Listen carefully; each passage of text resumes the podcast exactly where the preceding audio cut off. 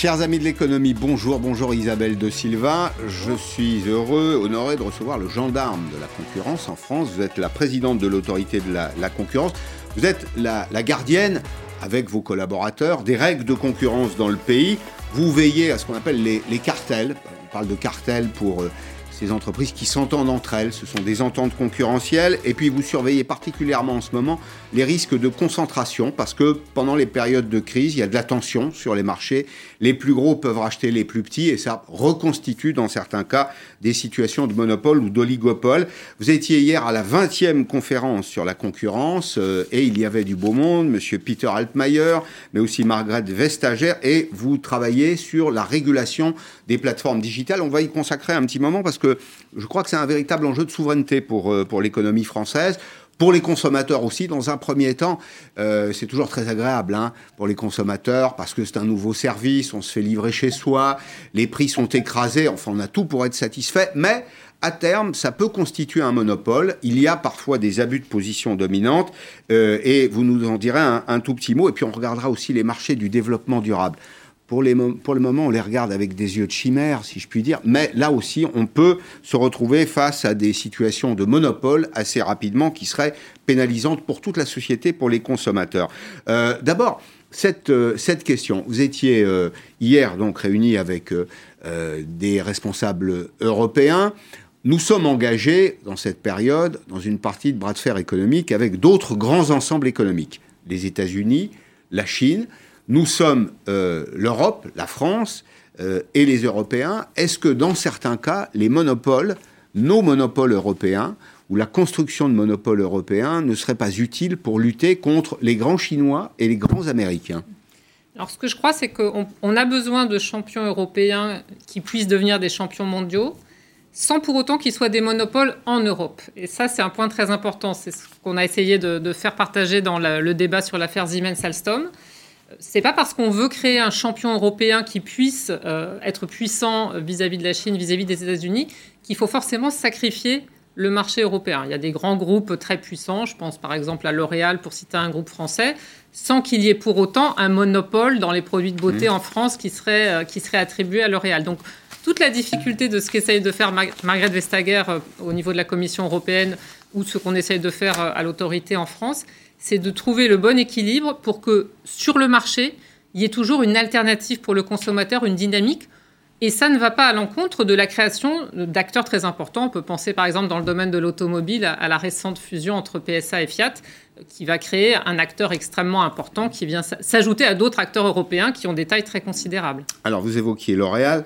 Je vais tout de suite dire que tout à l'heure, avec le dirigeant d'une entreprise, la marque Guino, ce sont des instituts de beauté, euh, nous allons évoquer la lutte du pot de terre contre le pot de fer. Il y a un conflit entre cette entreprise, Guinaud et L'Oréal, et le dirigeant de Guinaud viendra euh, nous raconter cette, cette histoire et les enjeux pour lui. C'est un self-made man, c'est quelqu'un qui a créé de toutes pièces un, réseau qui est puissant, 400 euh, points de vente aujourd'hui en France, mais ça c'est pour 16h20 des monopoles nécessaires dans certains cas, quoique vous distinguez le champion et le monopole. Qu'est-ce qui fait la différence? Alors, ce qui fait la différence, c'est euh, ce qui se passe sur le marché.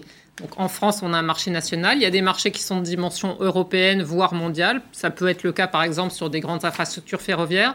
Donc, par exemple, quand on, autorise une concentration, qu'est-ce qu'on regarde? On regarde quel va être l'effet de la concentration sur, par exemple, le marché pertinent. Si on regarde les hypermarchés, on est conduit à regarder des marchés locaux. Qu'est-ce qui se passe dans la région de Troyes, de Lyon ou euh, dans les différents hypermarchés? Pour d'autres marchés comme l'automobile, il y a des marchés européens, voire des marchés mondiaux. Donc ce qu'on essaye de faire, c'est à chaque fois de s'assurer qu'il restera une alternative soit pour le consommateur, soit pour les entreprises qui sont impactées. C'était toute la difficulté de l'affaire Siemens-Alstom. Mm. Est-ce que après l'opération, euh, les acteurs que sont par exemple les compagnies comme la SNCF auraient le choix face à différents constructeurs lorsque euh, la SNCF, par exemple, passe des appels d'offres pour des trains ou des systèmes de navigation ferroviaire. Mais je pose ma, question différemment. On n'est pas un peu fleur bleue en Europe C'est-à-dire qu'on voit bien que les Américains n'hésitent pas à construire et même à encourager, dans certains cas, des monopoles. Euh, même chose euh, en, Chine. Est-ce qu'on n'aurait pas intérêt à le faire de temps en temps Au moins pour résister. Je veux dire, on a changé d'échelle. Là où je pense que l'Europe a pêché et doit faire plus, c'est vraiment dans l'investissement dans, certains secteurs. quand on compare les, niveaux de RD, par exemple dans le domaine des, technologies numériques, on est quand même très en retard. Donc ça, c'est l'un des facteurs qui fait qu'on manque de champions dans ce domaine. Il y a un vrai débat sur est-ce que la voie, c'est d'aller vers plus de monopoles français ou européens. En tout cas, moi, je ne crois pas à cette piste-là. Euh, je crois que nous pouvons être beaucoup plus puissants. Là où il y a un enjeu, et, on est en train de le traiter, c'est de mieux rééquilibrer les règles du jeu entre ce qui se passe en Europe et ce qui se passe avec le reste du monde. Parce que là où il, y a, il peut y avoir une inéquité, c'est si en Europe on applique des règles très strictes, mais que par ailleurs on fait venir des, euh, des, produits qui viennent de pays, par exemple, qui peuvent subventionner avec des aides d'État sans aucun contrôle et que ce ne soit pas pris en compte. Donc l'un des, projets importants de la Commission européenne... C'est un peu le cas en ce moment. C'est le reproche qui est fait d'ailleurs à l'Europe. Hein, c'est là où, il y a des changements donc, qui sont mis en œuvre par la nouvelle Commission d'Ursula von der Leyen, euh, qui sont justement de créer un outil qui va prendre en compte ces subventions publiques qui, seraient accordées dans d'autres régions du monde, par exemple la Chine, pour rééquilibrer les règles du jeu dans le commerce international. De même, peut-être demain le fera-t-on pour euh, les, conditions environnementales. C'est un autre enjeu, effectivement. On est mieux disant euh, sur le plan environnemental en Europe, mais quid si par ailleurs arrivent des produits qui ont été produits sans aucun respect euh, des règles environnementales dans d'autres régions du monde? Donc je crois que l'un des grands enjeux d'aujourd'hui et de demain, c'est le rééquilibrage de ces grands impératifs la concurrence, la protection de l'environnement, le contrôle des aides d'État, pour que finalement il y ait une plus grande égalité dans les conditions de concurrence au niveau mondial. Alors, votre mission, c'est contrôle des fusions-acquisitions. On va expliquer ce que c'est. C'est un temps fort de l'économie particulièrement en période de crise, la sanction contre les pratiques anticoncurrentielles, et puis vous faites aussi des recommandations au pouvoir public. Et alors, cette année, en 2020, je que vos services n'ont pas chômé, 200 décisions sur des questions de concentration, 23 décisions sur des pratiques anticoncurrentielles et vous avez rendu 12 avis. Vous avez prononcé pour 1,8 milliard d'euros de sanctions. Est-ce que, d'ailleurs, euh, profitant de la crise, à l'abri des, des, regards, certaines entreprises en profitent pour mettre la main sur des, des concurrents en justifiant de la nécessité économique immédiate et contournent les règles de concurrence? Alors ça, ce n'est pas possible, heureusement. Euh, ce qui est vrai, c'est qu'on sent une fragilité de certains acteurs économiques qui peut conduire à de plus grandes euh, fusions que, d'habitude. On sent par exemple dans le commerce de détail plusieurs enseignes qui sont en fragilité depuis, depuis maintenant euh, quelques mois, quelques années. C'est pour ça qu'on a eu beaucoup d'opérations dans le secteur du commerce de détail, que ce soit le commerce de détail alimentaire ou des, des chaînes spécialisées dans le, domaine du meuble. Le, vêtement est, vraiment fragilisé. on voit vraiment beaucoup d'opérations avec des, des procédures commerciales, euh, des procédures qui, euh, voilà, euh, de faillite ou autres qui peuvent conduire à des rachats. Et, on est assez vigilant parce qu'on voit que désormais, dans certaines villes, il n'y a plus beaucoup d'alternatives sur certains, certains secteurs qui sont en difficulté. Je pense à l'ameublement, par exemple, hein, où voilà, il y a des enseignes qui sont durablement fragilisées.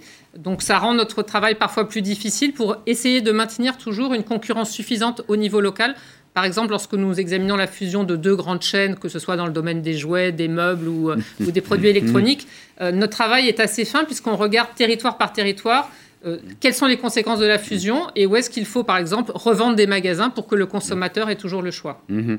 Alors, les plus riches font leur marché hein, pendant les périodes de, crise. Le, risque de l'économie de marché, au fond, c'est de reconstituer, dans certains cas, des monopoles ou des situations dominantes des, euh, des, oligopoles déséquilibrés, c'est-à-dire des, oligopoles dans lesquels on a une entreprise, c'est vrai qu'il y a facialement plusieurs euh, offreurs, mais il y a une entreprise qui domine totalement le marché. Ça, donc, c'est à surveiller comme le lait sur le feu. Oui, alors il y a des évolutions aussi. C'est vrai que le commerce de détail, je le disais, est fragilisé. Euh, et maintenant, on est de plus en plus souvent conduit à prendre en compte aussi la concurrence de la vente en ligne. Donc c'est vrai, comme vous le disiez, maintenant dans le commerce de détail, parfois il n'y a plus beaucoup d'acteurs présents. Quand on a examiné la fusion Fnac-Darty, parmi les alternatives, il y avait par exemple Boulanger qui est, monté en puissance. Euh, et on prend en compte aussi la concurrence de la vente en ligne, d'Amazon et, des sites de, de, commerce en ligne pour apprécier ces nouvelles positions de marché. Donc euh, l'appréciation se transforme aussi parce qu'il y a des modes de mmh. concurrence nouvelles. Donc ça mmh. fait partie de, l'aspect euh, qui nous conduit à prendre en compte ce, euh, comment le consommateur agit différemment dans cette nouvelle économie, par exemple en se, en se tournant aussi vers les sites de vente en ligne. Est-ce que vous allez assez vite? Est-ce que vous allez aussi vite que le marché? Est-ce que le risque, c'est pas de courir après ces nouveaux acteurs? Alors, sur euh, les concentrations, nous allons très vite puisque nos délais sont, définis par la loi. Donc, beaucoup d'opérations sont examinées en à peine un mois. Donc, ça, les, délais sont extrêmement courts. il y a un vrai sujet sur les enquêtes de concurrence, cette fois lorsque nous intervenons pour sanctionner des abus. et je suis très attachée avec tous mes collaborateurs à l'autorité à, aller toujours plus vite dans le respect bien sûr des droits de la défense, parce que euh, je crois qu'il y a certains, certains comportements sur lesquels il faut intervenir très vite. Euh, lorsqu'il y a eu l'affaire par exemple de, Google et des droits voisins des éditeurs, euh, nous avons été saisis en urgence, une procédure qui s'appelle les mesures conservatoires. nous avons entendu tous les acteurs et nous nous sommes prononcés en à peine quatre mois alors même qu'il y avait eu le, le, confinement de mars dernier qui avait été ordonné. Donc je crois vraiment que la vitesse est crucial lorsqu'il y a un, danger pour le marché et une présomption qui nous conduit à intervenir en urgence. Après, les procédures ont leur rythme, bien sûr. Et, mais c'est le rapport aussi aux ruptures technologiques. Les, droits voisins, il faut peut-être donner une petite explication. Oui, voilà. Donc, les droits voisins, c'était euh, un, un, droit nouveau qui a été défini au niveau européen et qui est consenti aux éditeurs de presse, euh, qui, lorsque leur contenu est affiché sur des plateformes sur, sur Internet, eh bien, la directive a créé un droit à rémunération pour ces contenus. Et le débat, c'était euh, certaines plateformes comme Google qui considéraient qu'elles n'avaient pas à payer ou à, ou à, donner une rémunération effective. Elles estimaient même rendre service aux journaux en disant on va afficher de Google, c'est que Google considère qu'il aide euh, les éditeurs de presse en, diffusant leur contenu, en les rendant plus accessibles. Euh, nous avons estimé au stade des mesures conservatoires que la loi impliquait qu'il y ait une rémunération effective et nous avons ordonné en urgence à Google de négocier. Donc ça, c'est un exemple, je pense, euh, de type d'intervention qui est de plus en plus nécessaire. C'est-à-dire en quelques mois, en quelques semaines, euh, pouvoir dire oui ou non s'il y a un comportement de plateforme, par exemple, mais d'autres acteurs économiques mhm. également, sur lesquels il faut intervenir très rapidement. Et quand vous dites à, à Google, euh, je voudrais vous voir, il faut réagir vite, comment réagissent-ils? Il y a une autre procédure en cours pour savoir si euh, cette mesure conservatoire a été correctement appliquée. En tout cas, ce que je peux vous dire, c'est qu'il euh, y a eu une surveillance très effective de l'autorité sur le processus qui s'est déroulé, euh, sur les négociations. Et lors de cette année, nous allons devoir dire si Google a bien respecté cette procédure. Donc, comme vous le voyez, parfois les procédures, il faut un petit peu de temps pour arriver vraiment à leur terme. Alors, on n'a pas d'obsession digitale dans cette, dans cette émission.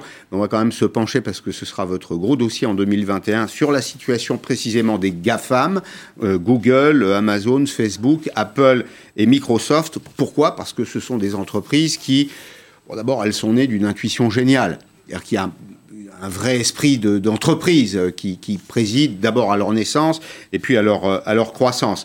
Mais regardez d'ailleurs comment, euh, sur ce graphique, elles ont profité de la crise en 2020. Vous ne serez pas étonné, regardez les deux colonnes de gauche sur votre écran, vous ne serez pas étonné de voir que c'est évidemment Amazon qui a le plus profité de la situation. Pourquoi? Ben Parce que confinement, c'était au fond un lien commercial permanent et Amazon a profité au bon sens du terme hein, de, la, de la situation. Alors, situation de monopole ou de quasi-monopole qui détermine, et c'est un, élément essentiel à comprendre, l'accès aux consommateurs. Il faut comprendre vraiment dans cette affaire que euh, quand on a accès aux consommateurs, on bénéficie d'un pouvoir de marché, c'est-à-dire qu'on a la capacité de euh, déterminer l'assortiment, de déterminer les politiques de prix, et nous sommes sur des marchés qui sont bifaces, il y a, il y a des entreprises d'un côté, il y a l'entreprise de euh, digitale au centre, il y a euh, le fournisseur d'un côté, puis il y a le client final de, l'autre. Ce sont au fond des boîtes qui contrôlent le marché aujourd'hui. Alors, c'est une rupture technologique, c'est pas des entreprises françaises. Comment fait-on dans ces cas-là? Alors, il faut euh, surveiller de près leur fonctionnement. Effectivement, il y a ce qu'on appelle des positions dominantes qui ont été constituées. C'est ce que nous avons considéré, par exemple, vis-à-vis de Google sur la recherche en ligne. Euh, aujourd'hui, Google, sur la recherche en ligne, a de l'ordre de 90% du marché, euh, que ce soit au niveau de la France ou au niveau de l'Europe. Donc ça, ça a des conséquences. Parce que prenons l'exemple du moteur de recherche Google. Donc c'est une plateforme entre toutes les personnes qui vont chercher des informations sur ce moteur de recherche généraliste ou spécialisé et tous les annonceurs qui vont se servir de cette magnifique vitrine pour mmh. diffuser des publicités. Juste, juste une question, c'est pas le produit aussi de leur savoir-faire? Bien sûr, et alors moi... C'est pas usurpé, tout à fait, ce sont les plus efficaces. À la différence de certains, euh, je ne suis pas du tout dans la diabolisation des GAFAM et, et je ne considère pas que leur position euh, est en soi euh, le signe d'un échec ou doivent être diabolisés parce que euh, hmm. à l'origine, il y a quand même des innovations formidables, des investissements technologiques considérables, que ce soit Amazon, Apple, Google, euh, ont apporté énormément et ont été d'ailleurs hmm. euh, à la source de la disruption hmm. quand ils sont arrivés. Ils ont fait concurrence à d'autres acteurs installés. Donc, la, question, c'est il ne faut pas diaboliser. Il ne faut pas être non plus dans l'angélisme. Et parce qu'ils sont tellement puissants, parfois dominants, ils ont des responsabilités particulières qui pèsent sur eux. Donc, par exemple, lorsque nous avons infligé une sanction de 150 millions d'euros à Google pour des pratiques que nous avons considérées abusives euh, dans l'univers de la, publicité en ligne, c'était au regard des responsabilités qui pèsent sur un, opérateur dominant. Euh, il ne peut pas fixer des règles qui ne soient pas claires, objectives, transparentes, non discriminatoires. Et donc, parce qu'il est dominant, il a une responsabilité particulière, il doit d'une certaine façon de exemplaire par exemple, mm. euh, être beaucoup plus transparent. Et donc, c'est quelque chose de nouveau qu'on voit aujourd'hui, c'est qu'on s'intéresse beaucoup plus euh, à la façon dont ces opérateurs, ces acteurs économiques définissent des règles internes parce qu'elles impactent un écosystème de façon majeure. Ça peut être des annonceurs pour la recherche en ligne, ça peut être pour Amazon, sa marketplace, et donc tous les commerçants qui sont dépendants de la marketplace Amazon pour euh, amener leurs produits aux consommateurs. Et donc souvent, quand il y a des problèmes, c'est l'autorité de concurrence qui va se pencher sur la question. Ça peut être aussi la CNIL, le regard de la protection des données. Et donc de plus en plus, on va s'approcher vraiment du cœur du réacteur pour voir comment ça fonctionne. Et par exemple, s'il y a des règles non équitables, est-ce qu'il y a du self-preferencing, comme on dit? Est-ce que la plateforme se favorise indûment euh, par rapport à d'autres acteurs Au détriment des autres. Donc voilà, donc hmm. c'est un nouveau type de problème de concurrence qui n'existait pas véritablement il y a dix ans. Euh, et maintenant, je dirais que ce sont les problèmes les plus délicats que nous devons traiter dans notre quotidien. C'est ça un abus de position dominante Dans l'univers numérique. On est jugé parti, et donc le moteur de recherche renvoie c'est ça, à la, boutique euh, Google Shopping, par exemple Il y a beaucoup de formes d'abus de position dominante. Euh, dans l'ancien temps, ça pouvait être des pratiques tarifaires. Aujourd'hui, on voit des pratiques qui sont euh, parfois plus difficiles à qualifier, puisque ça va être un changement de règles sur une page de recherche Google. Ça, c'est l'affaire Google Shopping. Donc, on est dans un univers complètement différent qui n'existait pas il y a 10 ans. Mais ce qu'on va voir dans ce cas d'espèce, c'est est-ce que euh, l'acteur a abusé de sa position dominante vis-à-vis d'autres acteurs qui étaient légitimement là et qui ont été discriminés. Donc ça, c'était euh, une affaire passée. Et, de plus en plus, on va s'intéresser à des sujets d'apparence technique. Comment est-ce que la page est programmée Comment est-ce que, par exemple, tel acteur définit les règles de sa marketplace? Pour voir si tout cela est bien équitable, est bien justifié, bien objectif. Vous leur demandez euh, un peu d'ubiquité, c'est ça? En tout cas, une responsabilité particulière pour ceux qui sont dominants. Après, il y a des règles aussi qui s'appliquent, y compris lorsqu'on n'est pas dominant. Donc, ça peut être euh, euh, le droit des ententes ou le droit des consommateurs, qui est aussi pertinent.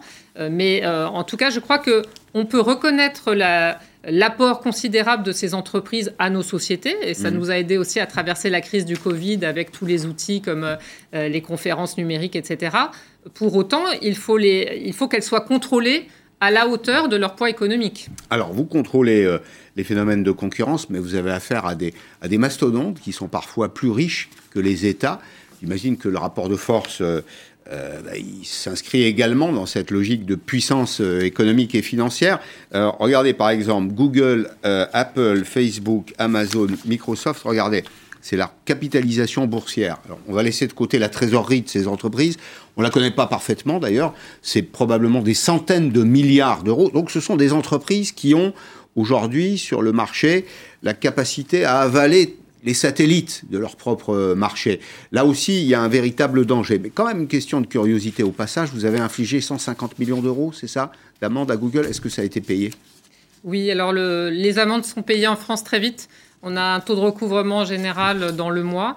Euh, donc les amendes sont payées. Après, bien sûr, les entreprises peuvent faire un recours, mais euh, les amendes sont payées très largement. On a, on a très peu de problèmes de, de mauvais payeurs parce que Lorsqu'il y a une difficulté de paiement, on l'anticipe lorsqu'on fixe la sanction. Donc pour Google, euh, pas de difficulté à prévoir à cet égard. C'est une entreprise qui a les poches profondes, mais vous avez vu les capitalisations, les moyens de ces, entreprises.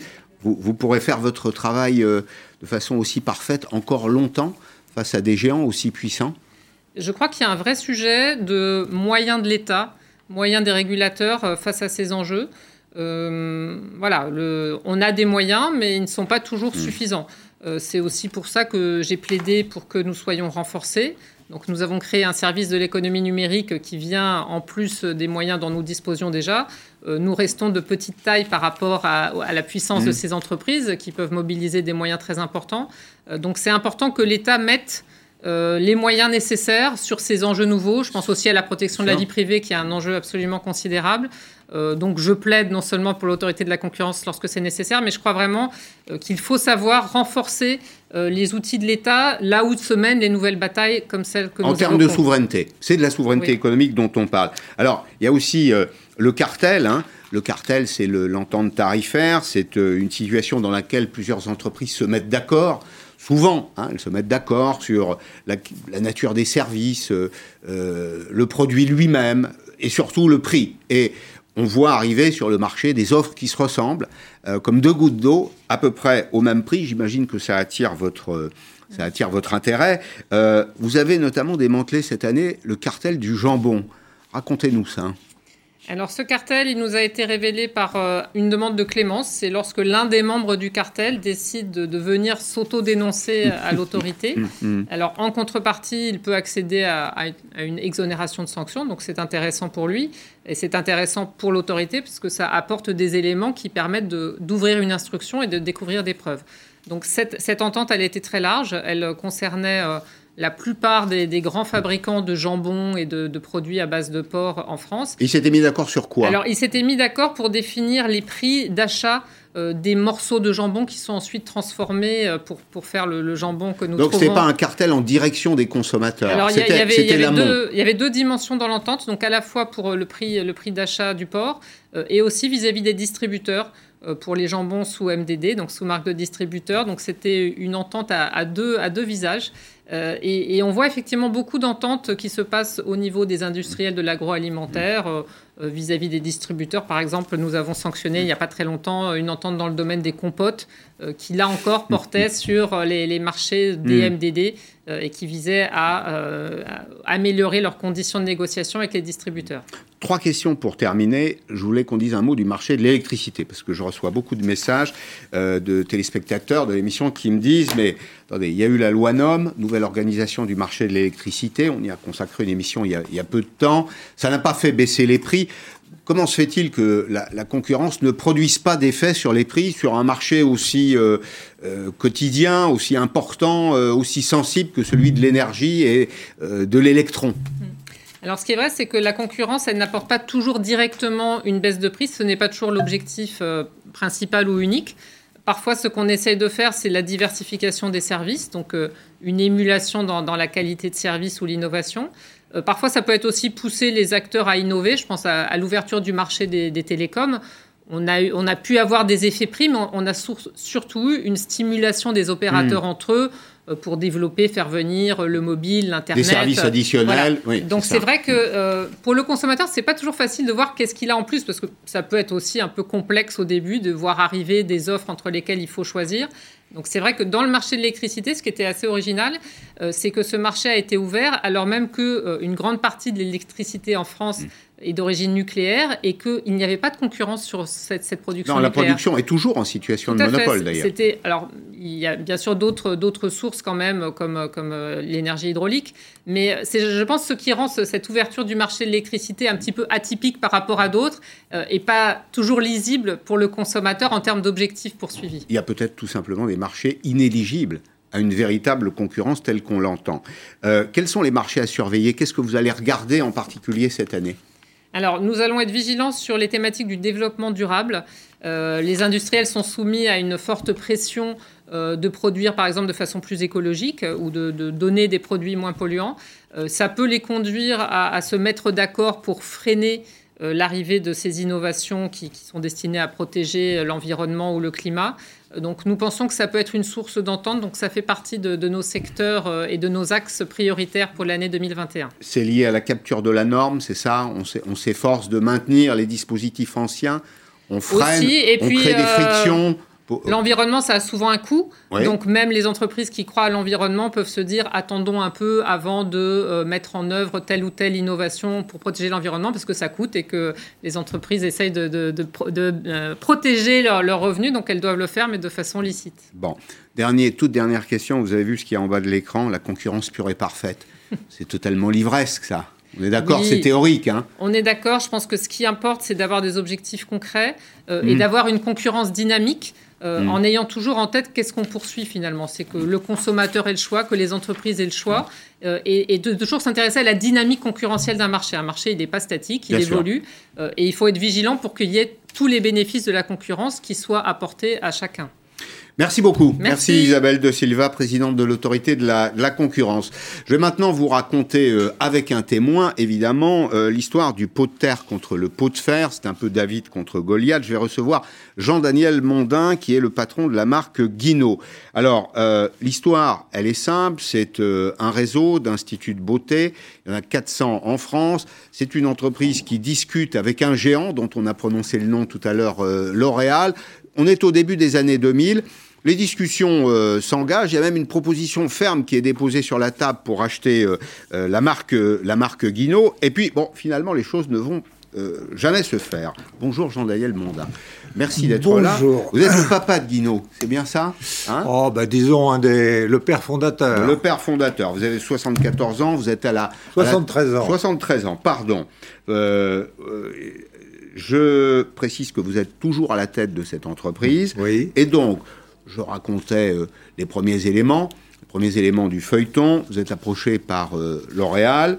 Euh, vous parlez coopération, c'est ça? Il s'agit de coopérer dans un premier temps. Et puis après, après c'est l'accident. Racontez-nous. Parce que votre, votre histoire, c'est une histoire d'homme, mais c'est une histoire d'entreprise et de valeur aussi. Alors, donc depuis, depuis le début des années 2000, donc L'Oréal nous courtisait pour quelle raison? Le numéro un des cosmétiques n'est pas présent dans un seul marché, c'est celui des instituts de beauté. Or, nous sommes les numéros un des instituts de beauté et en plus, on le prouve à travers un modèle marketing et économique qui est celui de l'affiliation, qui est en fait un modèle de hérité de la franchise. Mhm. Donc nous sommes les premiers dans ce marché mhm. et naturellement euh, L'Oréal s'intéresse à nous.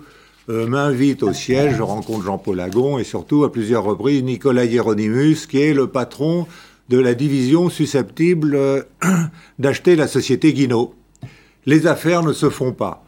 Jusqu'au moment où... Vous, êtes pharmacien au départ. Je suis hein. pharmacien, docteur en pharmacie. C'est votre métier au, au départ. Et donc, vous avez un produit qui est assez différencié des autres. Tout à fait. En quoi? C'est ce qui intéresse probablement L'Oréal. L'Oréal. Pourtant, L'Oréal a des budgets de recherche et de développement euh, qui sont importants, qui sont très significatifs. Alors, quelle est la différence entre nous et les autres? C'est que L'Oréal, comme beaucoup de fabricants, ne savent que fabriquer des produits de beauté. Hmm. Les produits de beauté agissent en quatre semaines et souvent ont des promesses supérieures aux résultats et ils coûtent très cher dans tous les milieux. Bien. toutes les promesses ne sont pas toujours tenues. Tout à fait. Hmm. Tandis que j'ai mis au point, chez Guino et Maricor, notre filiale, des méthodes de soins en cabine faites par les esthéticiennes qui donnent des résultats au bout d'une heure. Mm. Et ces protocoles de soins sont notre secret de savoir-faire. Mm. Et L'Oréal ne sait faire des produits de beauté, tout le monde sait faire des produits de beauté, mais des protocoles de soins aussi efficaces que les nôtres, bah, il n'y en a pas. Mm. Et nous les avons brevetés. Et ça, ça a été l'occasion pour L'Oréal, qui en ne pouvant pas acheter euh, Guino, a acheté le concurrent, mhm. mais chez le concurrent, il manquait le savoir-faire des protocoles de soins, ce que L'Oréal a, voulu chercher, est venu chercher chez vous. Alors, au, passage, quand même, une petite histoire d'espionnage, c'est ça? C'est une histoire d'espionnage. Racontez-nous comment ça se passe. Voilà. Lorsque j'ai refusé de vendre à L'Oréal, euh, L'Oréal achète les concurrents. Carita de Cléor. En mai 2014, euh, L'Oréal fait une première enquête de repérage. Dans cette enquête, la conclusion est la suivante. Guino est l'institut clé avec son soin phare, l'hydradermie. À ce moment-là, une deuxième enquête est décidée qui s'intitule euh, Étude approfondie sur l'offre Guino auprès des esthéticiennes mmh. et l'offre Guino auprès des consommatrices, c'est-à-dire l'ensemble du business model, mmh. avec pour mission d'interviewer hmm. nos esthéticiennes, mais en plus nos consommatrices, mais pire que ça, de les enregistrer avec des retranscriptions écrites. Les enquêteurs sont arrivés dans les instituts de beauté sous une fausse identité. Alors, il ne s'agissait pas, pour être très clair, il ne s'agissait pas de savoir, mais il s'agissait d'espionner. C'est bien ça. Tout à fait. C'est une capture. Là, vous êtes en train de nous décrire une, une capture de savoir-faire. C'est exactement ça. Alors, les personnes ne pouvaient naturellement aller voir nos affiliés qui sont liés par un contrat de confidentialité sous une fausse identité. Hmm. Nos affiliés Guinaud n'allaient pas donner à L'Oréal ou à Carita des informations sur leur propre savoir-faire. Donc les enquêteurs ont changé d'identité, c'est Ils ça? se sont présentés sous l'identité de. Ouais. Et c'est là, là, là qu'il y a tromperie? Et alors, attendez, non seulement ils sont arrivés sous l'identité de Guinaud, mais en plus ils leur ont offert de l'argent, hein, 100 euros par interview, pour les inciter à parler. Hmm. Voilà. Ça a marché? Ah oui, ça a marché. Ça a marché. Alors, il y a euh, deux franchisés qui ont répondu, plus d'autres euh, dépositaires indépendants, parce que comme j'ai envoyé une lettre à l'ensemble de nos franchisés, eh bien, le- l'enquêteur et L'Oréal s'est rabattu sur euh, les autres dépositaires. Donc c'est ce qui explique que vous soyez aujourd'hui engagé dans une, un procès un procès. avec, euh, avec L'Oréal. L'Oréal, au départ, voulait racheter votre euh, réseau d'instituts de beauté 250 millions d'euros. Oui. Pourquoi vous avez refusé? Eh bien, On vous fait pas tous les jours un chèque de 250 millions d'euros, euh, c'est vrai. cher C'est vrai. monsieur Seulement, il s'agit d'une entreprise euh, qui n'est pas comme les autres. C'est une entreprise familiale. C'est la vôtre. Dans une entreprise familiale, on connaît ses collaborateurs. On est attaché à ses collaborateurs. On tisse des liens avec eux. Et mes collaborateurs tissent des liens avec euh, les esthéticiennes qui les représentent. Et les esthéticiennes tissent des liens particuliers avec leurs clientes. C'est une famille. On vend des actions, on vend des entreprises, mais pas une famille. Et donc c'est pour ça que j'ai dit non à L'Oréal, parce que euh, tout ne s'achète pas avec de l'argent. Cette société, c'est ma vie, et une vie ne s'achète pas avec de l'argent.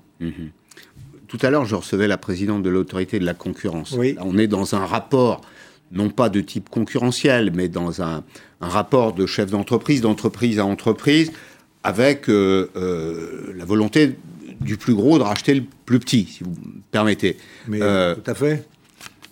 si on vous avait parlé, comment dire, comme un chef d'entreprise, si les choses avaient été plus loyales, plus euh, directes, plus franches, vous auriez signé euh, la cession de Guinaud Je pense que non, parce que je n'aurais pas voulu, je n'aurais pas voulu euh, laisser, comme je vous l'ai dit tout à l'heure, mes, mes collaborateurs, auxquels je suis très attaché, mes clients et les clients de mes clients. Vous savez, une affaire comme une société comme la mienne, ça ne se crée pas avec de l'argent, ça se crée avec le cœur, ça se crée avec de la volonté, ça se crée avec l'abnégation de tous mes collaborateurs.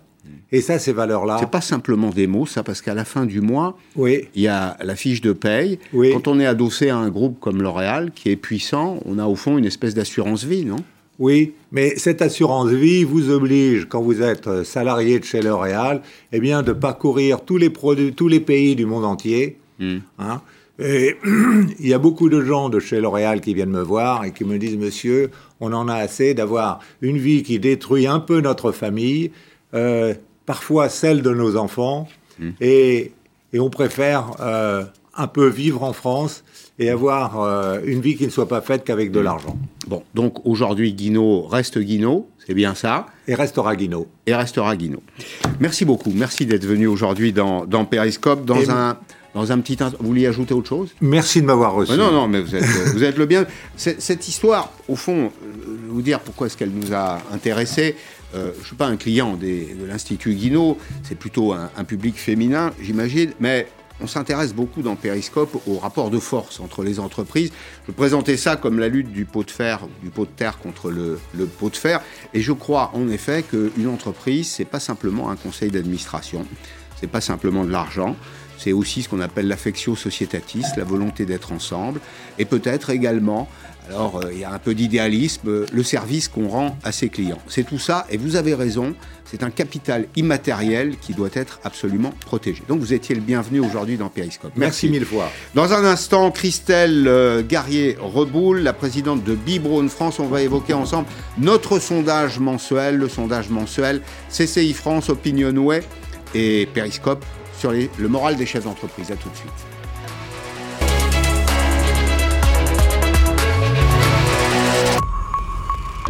Vous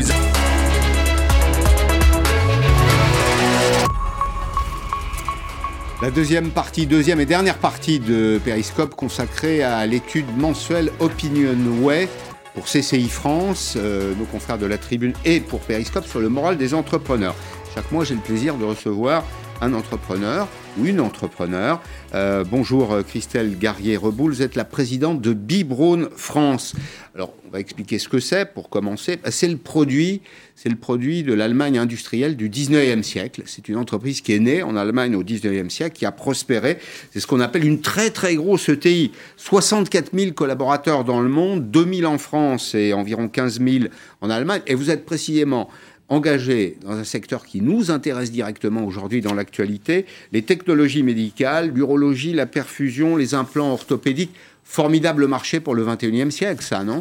C'est un petit peu un marché d'avenir, oui, tout à fait. C'est le marché des gens malades qu'on va réparer. On va dire c'est le marché de la santé. C'est le marché de la santé. Bon, beaucoup, beaucoup d'innovation chez vous? Beaucoup, oui. Beaucoup, en fait. C'est un marché qui bouge en permanence Tout le temps, tout le temps. On recherche toujours l'innovation. On recherche toujours le produit qui va améliorer euh, la santé des personnes dans le monde. Hmm. Vous avez joué un rôle là dans la, pandémie? Bien sûr, tout ce qui est activité de perfusion. On a aussi quelques molécules, euh, dont le propofol, bien connu. Ça sert à quoi? Non, pardon, pas connu de moi en tout cas.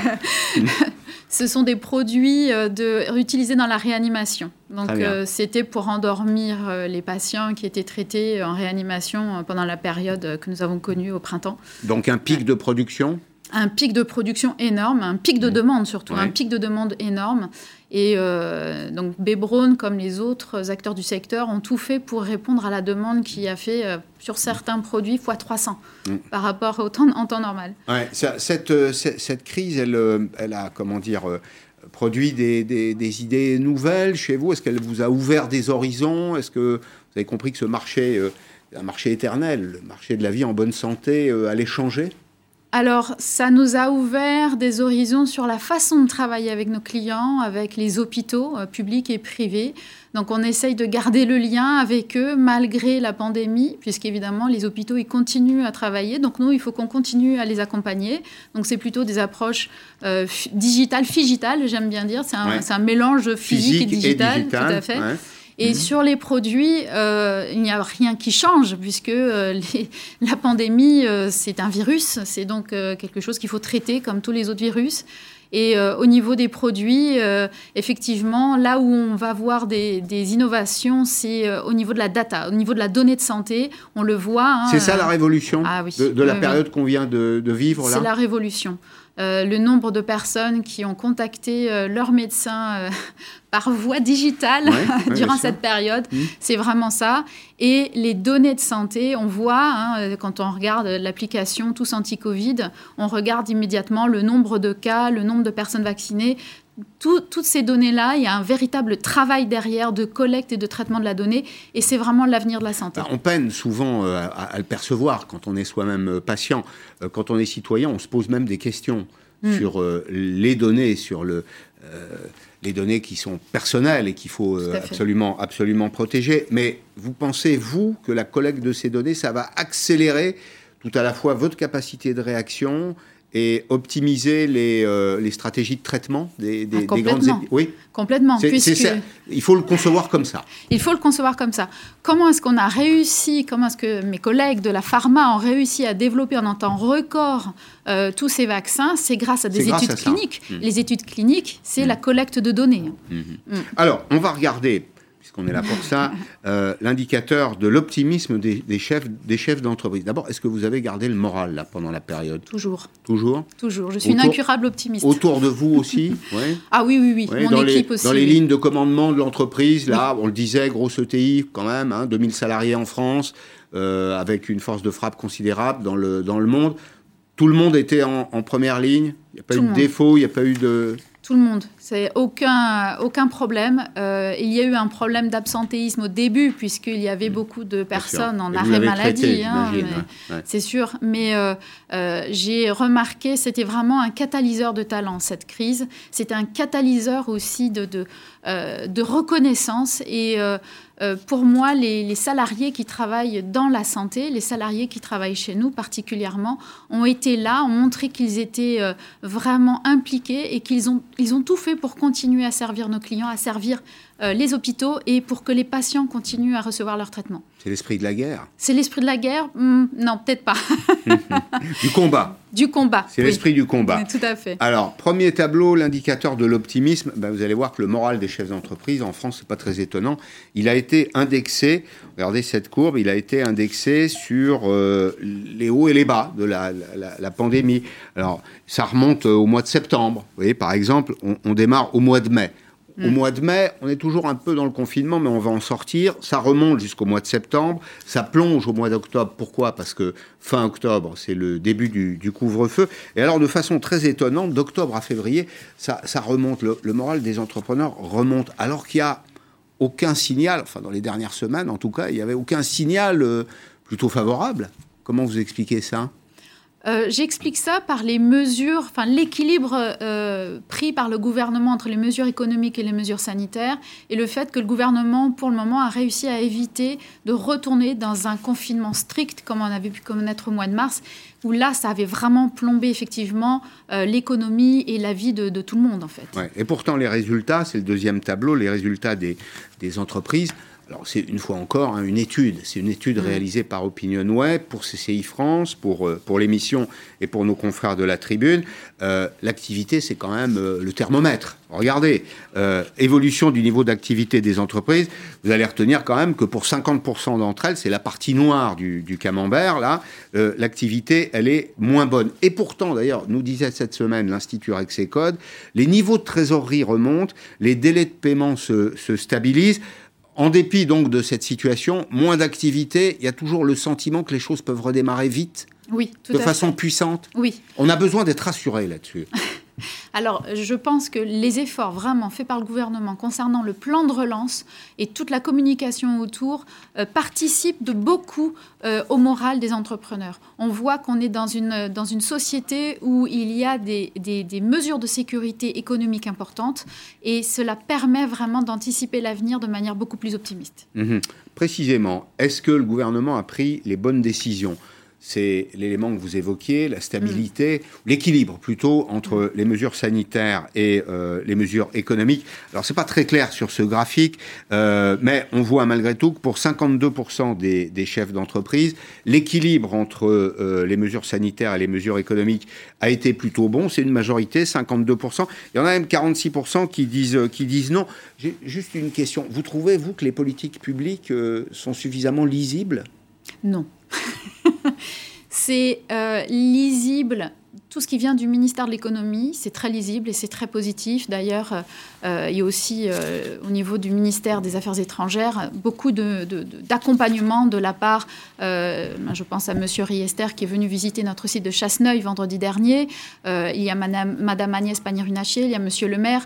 on voit qu'il y a vraiment un effort de la part de la partie économique du gouvernement pour accompagner les entrepreneurs. Euh, moi, si j'ai un souhait, là où je suis un petit peu plus, euh, je suis un petit peu plus euh, critique, mmh. moi j'aimerais bien que le ministère de la Santé parle avec le ministère de l'Économie quand il s'agit de la relocalisation des entreprises industrielles de la santé en France et en Europe. Car on ne peut pas, d'un côté, nous faire un plan de relance qui est très bien, très positif, avec des aides. Hein, on parle d'un budget à hauteur de 100 milliards d'euros pour relancer l'économie mmh. française. Il y a le plan de relance avec beaucoup beaucoup de, sommes qui sont versées aux entreprises. Ça, fait, ça, facialement, ça fait beaucoup, mais quand, On se compare, quand on se compare ne serait-ce qu'aux Allemands, aux Américains, c'est finalement peu de choses. L'important, c'est au-delà du montant, c'est est-ce que les mesures sont pertinentes. Moi, je trouve que les mesures sont un peu plus pertinentes maintenant en France, puisqu'il y a un équilibre qui s'est fait entre la demande et l'offre dans les précédents plans de relance mmh. faits pour sortir de certaines crises, mmh. c'était plutôt euh, la demande, c'était plutôt euh, euh, la consommation qui était poussée. Là, en tant qu'entrepreneur, je vois que l'offre est, plutôt. Vous vous sentez considéré, vous vous sentez considéré par les mesures du plan de relance, c'est ça que complètement, vous Complètement. En revanche, ce que j'aimerais, c'est quand vous dites, attendez, je vous interromps, relocalisation de l'industrie mmh. autour de la santé en France, vous êtes en France, vous? Alors, euh, votre, votre, euh, votre, grand voisin euh, allemand, enfin, Bibron, c'est une entreprise allemande, ils sont toujours en Allemagne. Alors justement, nous, on est toujours en Europe. On a plus d'une trentaine de sites de production en Europe. Euh, on est présent en France depuis 1976. Le groupe a investi 180 millions d'euros mmh. euh, dans les sites industriels français durant les cinq dernières années, 2015-2020. Mmh. Donc là, on ne parlait pas de plan de relance. Hein. c'est vraiment euh, des investissements. C'est votre argent, c'est l'argent de l'actionnaire. C'est l'argent, c'est l'argent de l'actionnaire. Mmh. donc on y croit, on croit à, à, la créativité française, on croit à la valeur ajoutée de l'industrie française. Euh, mais il y a d'autres sociétés qui ne sont pas dans cette situation-là. Pour Bebron et pour des sociétés telles que Bebron, c'est-à-dire d'origine européenne, je parlerai plutôt de résilience. Comment est-ce que le gouvernement peut nous rassurer pour qu'on continue dans cette tendance-là hmm. Donc, ce n'est pas, pas la relocalisation, c'est la continuité de la localisation en France. Hmm. Ça, c'est vrai. Et hmm. les signaux que vous recevez sont encourageants. Les signaux du côté du ministère de l'économie et du ministère des Affaires étrangères sont très encourageants. Par exemple, la baisse des impôts de production cette année vous sera favorable? Très favorable. Et qu'est-ce que vous allez faire de l'argent euh, économisé? Vous allez l'investir? Le réinvestir. 95% des profits du groupe sont réinvestis dans le groupe. Hmm. Merci beaucoup. Merci d'être venu aujourd'hui dans, dans Periscope. Ça fait plaisir de voir des entrepreneurs, non seulement qui ont le moral, mais qui ont des résultats. Quand on a le moral sans résultat, c'est pas terrible, mais là, vous avez les deux. Bon, c'est formidable. Bebro, non une entreprise allemande installée en France qui a envie de rester en France. C'était un petit message, un petit clin d'œil à nos amis de Bercy. Merci à tous de nous avoir euh, suivis. Arlette Chabot à 17h, le débat. Je vous retrouve avec grande joie lundi en direct sur LCI à lundi.